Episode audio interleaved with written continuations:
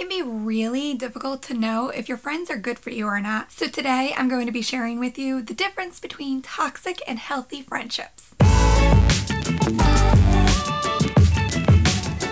Hey, I'm Mallory Grimste and I'm a teen therapist from Woodbridge, Connecticut. And today I want to talk a little bit about toxic friendships not toxic people. I actually don't love the idea of calling people toxic because I find when you describe a person as toxic, it makes it more difficult to be empathetic to their experience and why they may be behaving that way. You limit their opportunity to learn and grow and change. And if you happen to believe in karma, you probably don't want that negative energy floating out there. So I'm going to do my best not to describe people as toxic, instead I'm going to talk about toxic friendships and I encourage you to do the same. Did you know that the actual definition of toxic is poisonous? It's true. And when you apply the term toxic to friendships, it means that they're very bad, unpleasant, or harmful. Healthy is defined as promoting good health. When we talk about healthy friendships, we mean that it's beneficial to everyone in the friendship. That means that it's good for both of you. And when you're promoting good health, it means that you're both encouraging each other to be the best person you can be. Toxic friendships can actually leave you feeling responsible for things that you know are not your fault. When you're in a toxic friendship, it means that one or both of you may have a difficult time communicating with each other, which makes it really difficult to talk about the things that bother us. In a healthy friendship, each of you are able to appropriately accept your responsibility in the situation when there's a problem or if someone has hurt the other one's feelings. Now, of course, there will be times in any friendship, whether it is toxic or healthy, where you may intentionally or unintentionally hurt the other one's feelings. Being able to talk about it is a really big indicator that you're in a healthy friendship. In a toxic friendship, when it comes to your attention that you have inflicted hurt on someone else, it's really difficult to accept responsibility here in a healthy friendship, you're able to apologize whether you meant to inflict the harm or not and go a step further and repair that friendship. That means that you're willing to make up for the hurt that you did. In toxic friendships, one or both people just don't listen to the other. In a healthy friendship, you're each very considerate and attentive to what the other person values.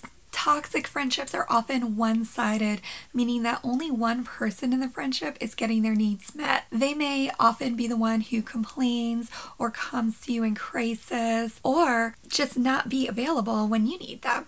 In healthy friendship, both of you are supports and helpers for each other, and you find that that same level of attentiveness and care is reciprocated toxic friendships can be really abusive and confusing. If anyone is inflicting any intentional harm, whether that is physical, emotional, sexual, financial, any area, it's time to reconsider whether or not you want to continue that friendship. A healthy friendship would never intentionally inflict harm on the other person. In fact, you'd probably go out of your way to make sure that the other person is well taken care of. If you find yourself being excluded or left out of things involving your friendship, that's an indicator that it's toxic. If you never get invited or if it's a last minute invitation, it's probably a toxic friendship. A healthy friendship means that you don't always spend 24 7 together, but you are considered, especially when there's big groups or several friends being invited out somewhere. You're not somebody that's often left out or forgotten. The flip side of that is always spending time together. In a toxic friendship, if it is uncomfortable to spend time apart from each other, it's likely that it's toxic. Being able to have some time and space alone or with other friends is actually really healthy. It's important to keep a balance here you may find yourself feeling really uncomfortable or like you're just not yourself when it comes to hanging out in a toxic friendship. So, for example, a toxic friend may encourage you to do or consider or even be present for situations that don't align with your values. So if you're somebody who really is not into vaping or smoking and a friend is constantly doing this around you or encouraging you to do it, uh, it may be time to reconsider that friendship. A healthy friend may offer you something that may feel uncomfortable, but they'll never keep pushing it, especially if you say no or you let them know that you're just not okay with that. A healthy friendship is one where you both accept each other, even if you have different values or priorities.